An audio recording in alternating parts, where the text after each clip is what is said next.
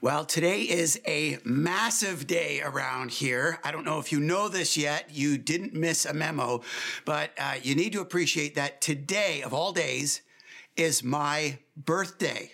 It is January 24th. It also, on occasion, is designated in Canada as the statistically most depressing day of the year. I don't know if there's any correlation with that, but today is my birthday. And before you go and shoot me that text or go online and find that gift card that you want to send me via email, I don't need any of that stuff. Don't distract yourself with any of that kind of stuff. Because this year for my birthday, I'm only asking for one thing, and every one of you can provide it for me. Because this year, especially through this talk, on my birthday, all I'm asking for is an open mind. See, we're in this series uh, launching into a brand new year where we're trying to press the refresh button on our lives with God. And we've been kind of working through some concentric circles, starting with resolving to put God first and kind of paying attention to the relationship that Jesus invites us into and considering whether that's actually the way that we've understood or defined our relationship with God. And then pressed the refresh button. And then we tried to kind of realize the next week that there's no place like home, that when it comes to our lives with God, it ought to make the greatest impact on the people who are closest to us. So it caused us to reflect on people in our households or our workplaces or our classrooms when we're together in person or our neighborhoods and to evaluate whether those people closest to us are enjoying the most of Jesus through us. Then last week, we were reclaiming the power of community, evaluating whether in each one of our personal lives we could honestly say that we have spiritually stimulating mates to enable us to be better together in our lives with God than if we were on our own, whether we even have just a few or even just one. And again, it allowed us to press the refresh button on our lives and our faith. And so today, kind of moving to the next concentric circle from our lives with God to those closest to us, to our core community, we now want to take a look at our relationship with the church with the church. And I know, obviously, in my seat, that this is a, an area of personal passion for me.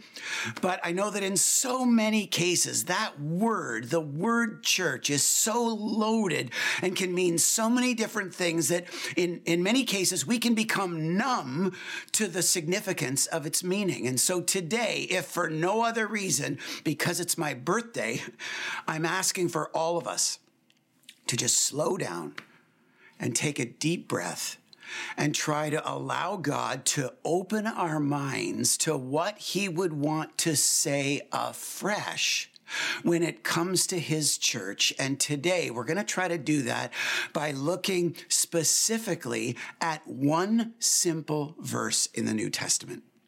It's from a letter written by the apostle Paul to a first century church in a place called Corinth. And in 1 Corinthians chapter 12, in verse 27, it says this. It says, all of you together are Christ's body, and each of you is a part of it all of you together are Christ's body, and each of you is a part of it. And I believe that if we camp out and unpack the significance of what God teaches just in this one verse today, with an openness of mind that God can help us press the refresh button when it comes to our lives and our church. For starters, I feel like this verse teaches us something about the identity of the church, what at the end of the day the church actually is. I believe that Paul teaches that at the very beginning of the verse where he says, All of you together are Christ's body, meaning the church. All of you together are Christ's body, and each of you is a part of it. See, the, in, in the original language, the verse says, You are the body of Christ and you are a part of it. You are the body of Christ and you are the part of it. But the first word you is plural And the second word you is singular. And so that's why I like this translation that kind of unpacks that and differentiates that to a greater degree. And uh, it, it helps us appreciate that when it comes to the body of Christ, Paul says, you, meaning all believers together, are that, which means the inverse as well, that what the church is at its core is all believers together. That you and I together, if we profess to follow Jesus, are the body of Christ. We are the church. Now, to me, this is probably the first and foremost way in which we need God to kind of create a bit of openness of mind and press the refresh button. Because I feel like for many of us, the word church, what it is by definition, can mean so many different things. You know, for some of us, the church is a place. It's a it's a building. You know, we view people of faith as church goers. Uh, in other cases, it's an event or it's a day a week. It's a time of day. Hey, kids, time to go to church. It's church time. In other cases, uh, we might view it as a, a, an agency, a charity of sorts that hopefully does good things in the world.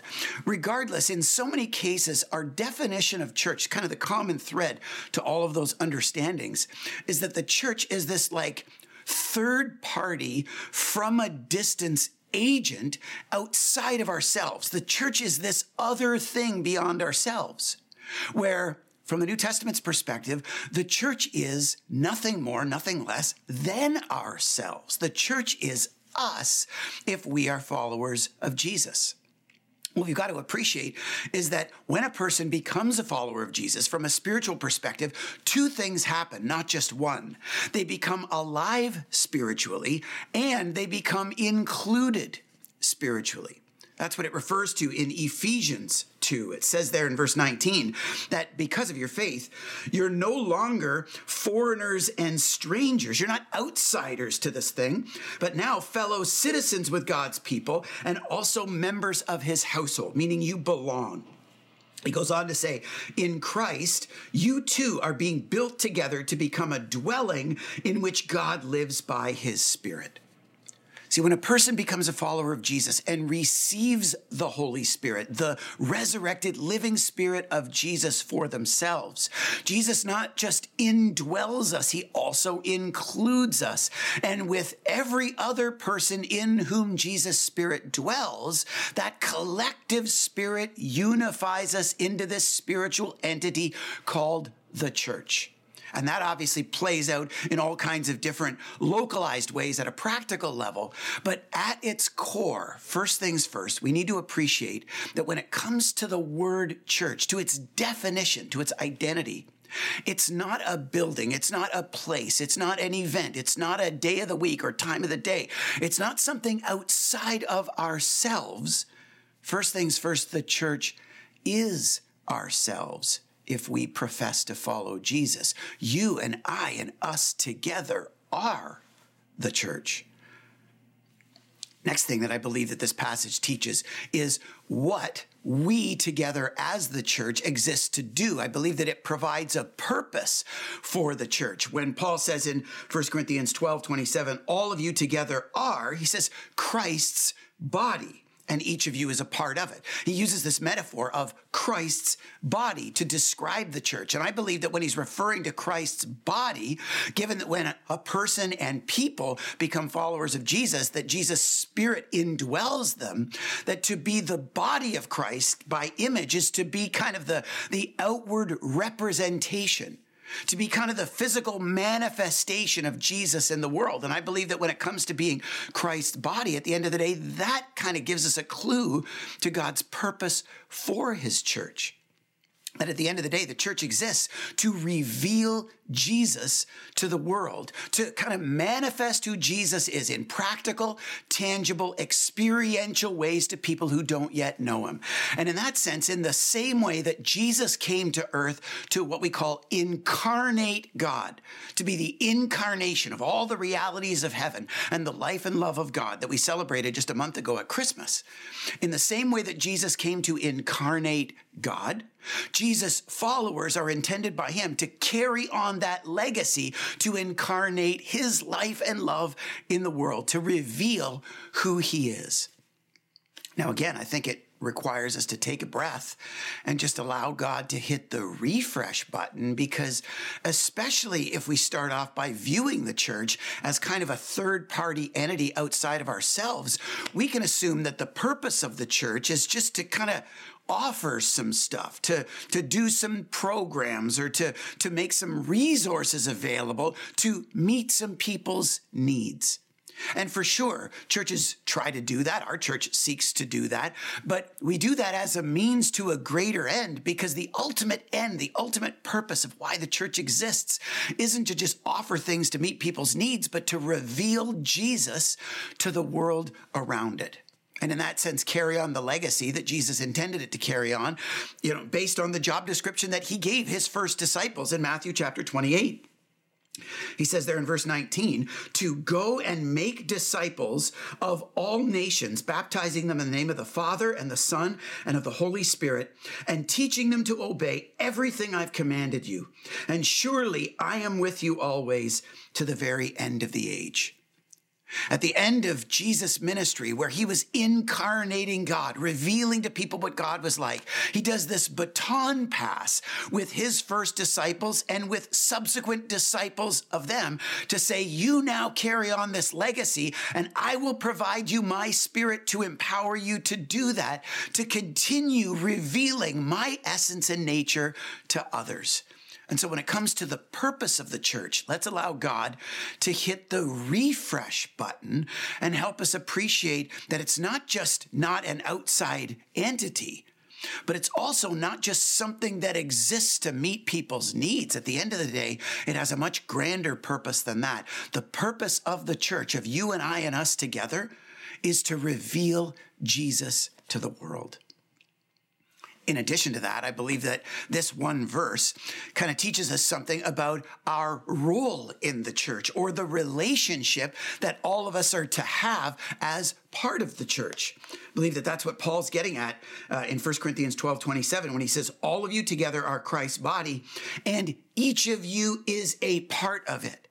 Each of you is a part of it. I think that in 1 Corinthians 12, this is really the point that Paul is getting at when he uses this body metaphor, because using the metaphor of the human body, you know, the body functions as one thing, but it's made up of so many individual, separate kind of little things, little parts. And all of these specific individual parts do unique, different things, but together they each individually, specifically contribute to the overall functioning and health of this one body. And I believe that that's what Paul's trying to encourage all his readers and hearers to understand is that each of them have a role to play in this body, or more fundamentally, that the relationship that believers are to have in the church as parts of that body is fundamentally one of contributing, not fundamentally of consuming. And I think, again, this is a place where we want to pause and take a breath and allow God to hit the refresh button among us. Because for many of us, especially if we view the church as this outside entity and assume that its purpose is to offer programs and services and ministries and things to meet people's needs, that then it's our job as followers of Jesus in participating in those programs as we feel fit to simply receive what the church has from it. That our role is to be recipients of the ministry of the church, almost like consumers of it. And for sure, God wants to see all of our needs met in a community of faith. But counterintuitively, the way the Bible describes people of faith's needs being met by the church is not through the posture of consumer, it's through the posture of contributor. Look what it says in Ephesians chapter 4. It says there, Jesus makes the whole body fit together perfectly. And as each part does its own special work, it helps the other parts grow. So the whole body is healthy and growing and full of love. Counterintuitively, the way all of us have our needs met by the church, the way all of us have our growth stimulated by the church is not by focusing on getting our needs met by the church or having the church stimulate our growth.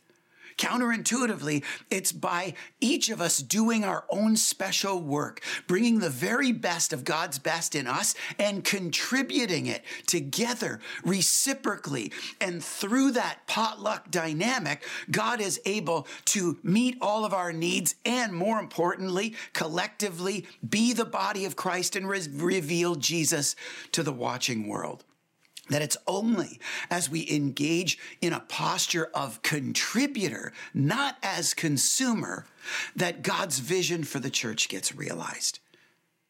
Well, gang, I would say it's time again to just pause and take a breath and again allow God to open our minds and kind of hit the refresh button as we consider each of those individual paradigms and kind of the cumulative impact together when we consider you know what the church is and what it's intended to do and what our role in it ought to be because frankly, for so many of us, so many of the times, we can assume that the church is this outside entity that exists to provide some stuff, and it's our job to receive the stuff that this outside entity provides. And yet, from the Bible's perspective, nothing could be further from the truth.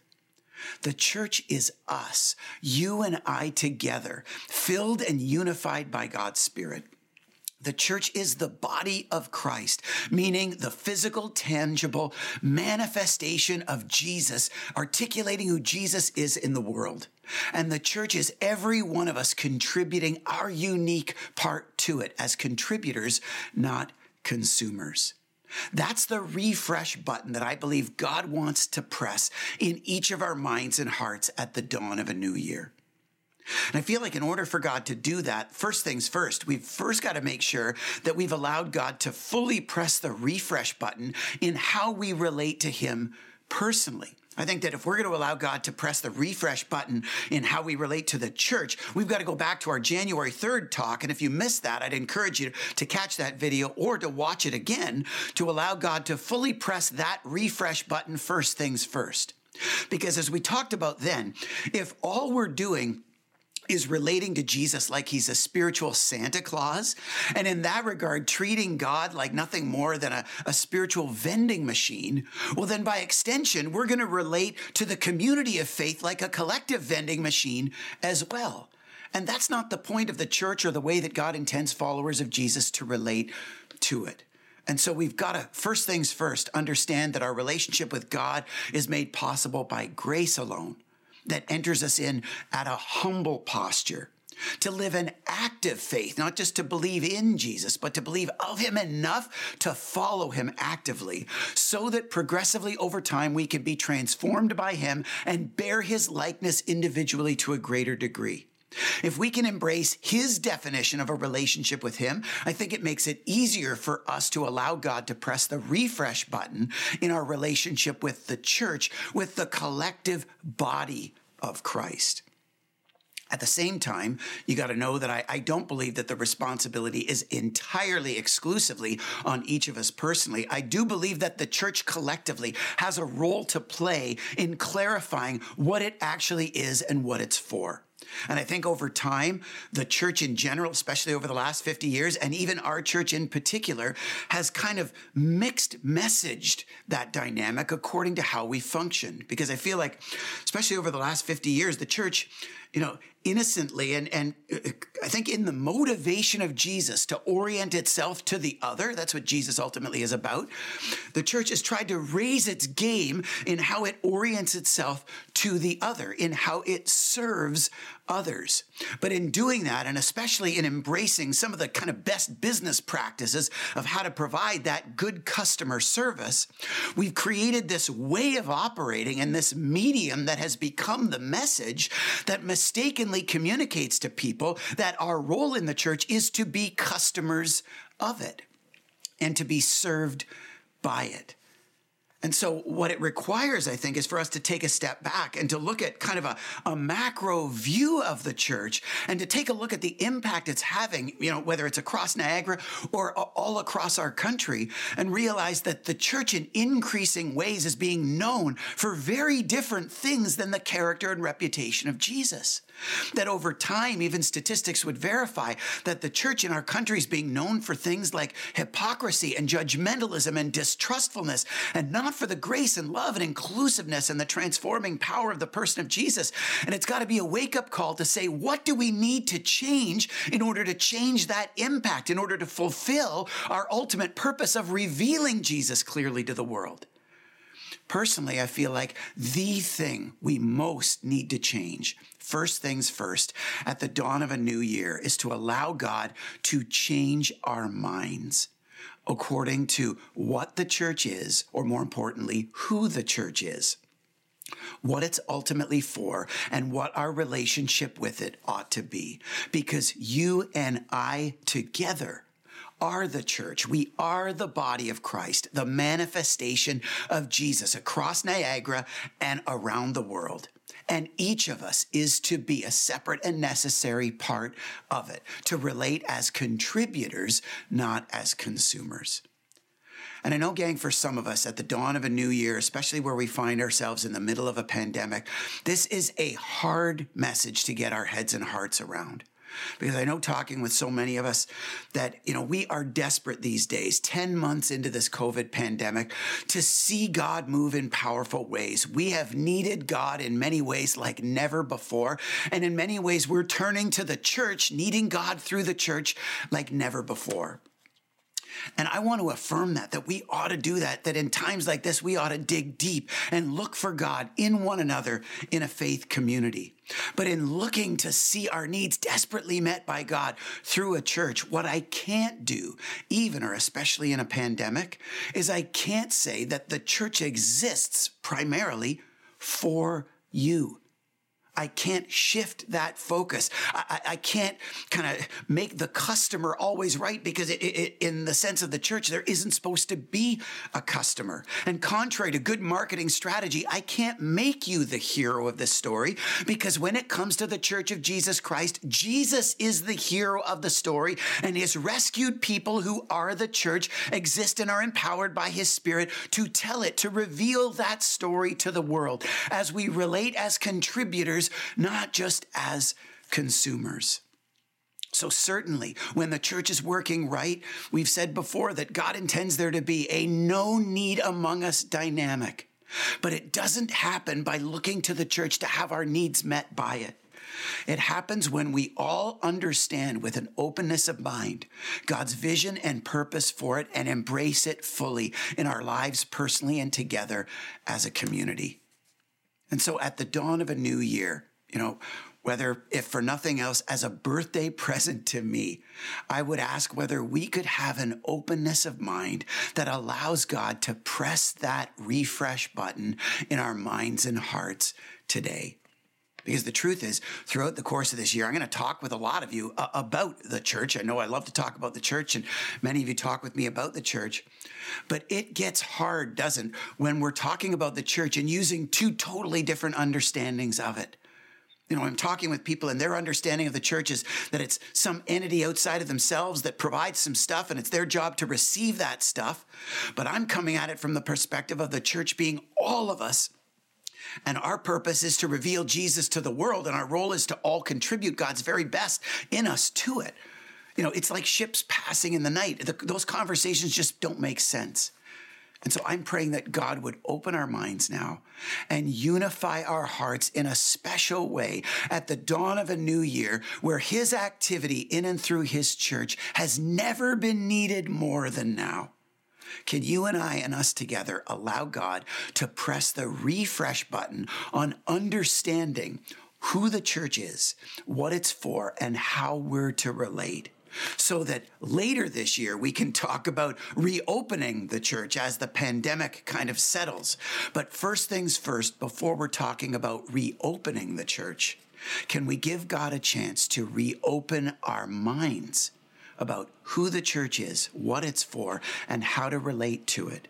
Because at the end of the day, gang, you and I and us together are the church. We are the body of Christ revealing Jesus to the world. And every single one of us, if we call ourselves followers of Jesus, are essential contributors to it. Let's pray together. God in heaven, we just thank you for the tremendous opportunity to not only be rescued by you, but to be included by you and by your spirit in this eternity altering, kingdom building plan that you call your church. I pray that you would press the refresh button in our minds and hearts, even right now, in a special way, and help us to see the wonder of what we get to be a part of. In addition, God, I know that we've been reading through the Sermon on the Mount this past month, and I, I feel like you know, where Jesus taught us to pray, God, your will be done, your kingdom come on earth as it is in heaven. I pray that we would pray that prayer in a special way today, knowing that the way that you intend your kingdom to come and your will to be done on earth as it is in heaven is primarily through this body of Christ, through this wonder that you call your church. And I pray that we can be that with the fullness of your best in us, all contributed together. God, help us to be active, functioning members of your family and members of your body so that not only can all of our needs be met in a no need among us kind of a way, but so that we can actually reclaim the reputation of Jesus with all its glory and all its integrity across Niagara, around our country, and around the world. God, make us those people today do the work to press the refresh button in our minds and hearts. We ask all these things in Jesus' name. Amen.